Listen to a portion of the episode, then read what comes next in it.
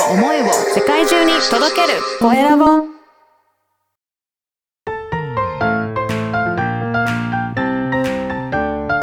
聞く力能力技術魅力があるのに伝わらない社長へ。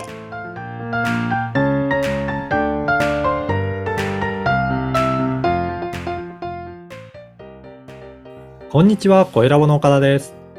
こんにちはアシスタントの天音です。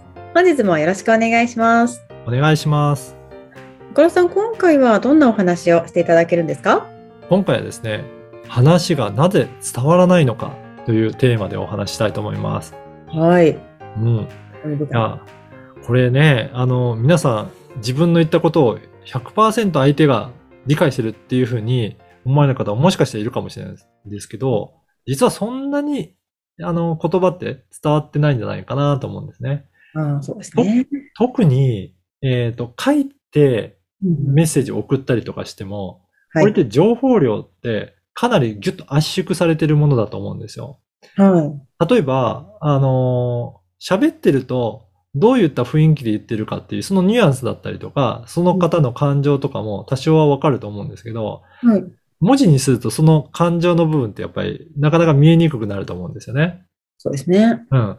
で、しかも分かりやすくするためにコンパクトに、えー短く端的に書いたりとかすると、余計になんか、その周りの、えー付加情報とかも、そぎ落として伝えることになるので、やっぱりどうしても、えー100%伝わるっていうことは難しくなるのかなっていうふうには思いますね。そうですねライティングでもなんかほとんど読んでないとか習いましたとか。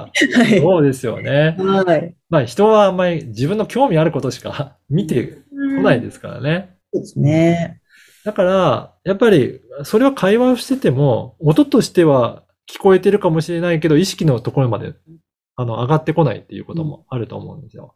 だから、はいいかにして、それを、あの、聞いていただけるかっていうことは、ちょっと注意する必要はあるのかなと思います。はいで、まずそう、どうやったらじゃあ伝わるのかっていうことなんですけど、はいまず相手が聞く姿勢になる必要があると思うんですね。これでどういうことかっていうと、うん相手の方がすごくいろいろ喋りたいことがあるのに、うんこちらから言っても、もう相手は自分のことばっかり喋って、お互いけ結局は自分のこと喋って終わりっていう風になっちゃう可能性があるんですよね。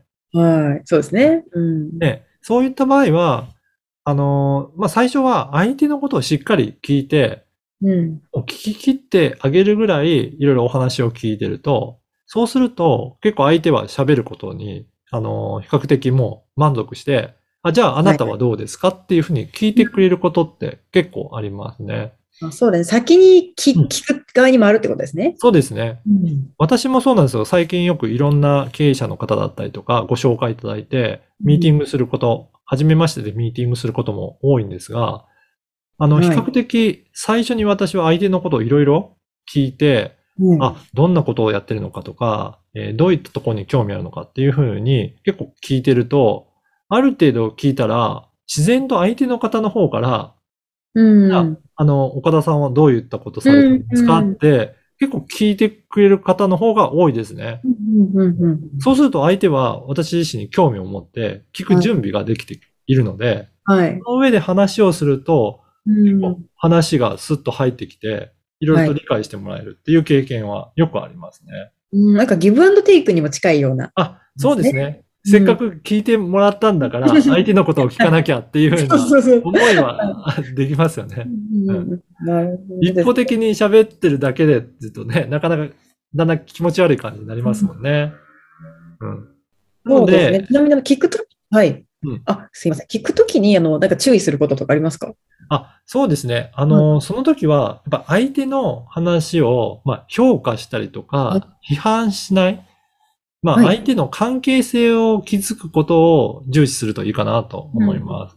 やっぱり、話、せっかく話してるのに、それはこうじゃないですかとか、これって違うと思いますっていうふうに言われると、なんかそんないい感じはしないですよね。確かにそうですね。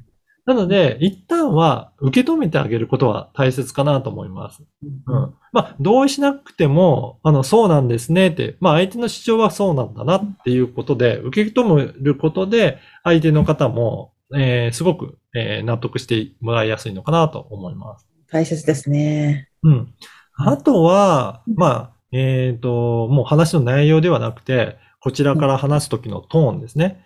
あまり低い声でボソボソっていう感じだと、うん。暗い印象だったりとか、なんねか興味なさそうな感じに捉えられるので、まあそういった時はしっかりと抑揚を持って、はい。あの本当にびっくりしたような、驚いたような表現をするとか、え、はい。それってそうなんですかっていう風な感じで表現すると、相手もすごく聞いてもらってるんだなっていうことが伝わりますので、そういう風に聞いてるよっていうことを分かりやすく表現することも大切かなと思います。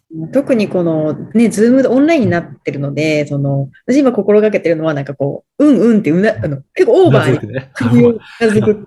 はい。本当にそういった、あの、相手に伝わりやすく、オーバーリアクションぐらいで、うんあの、表現する方がちょうどいいんじゃないかなと思いますね。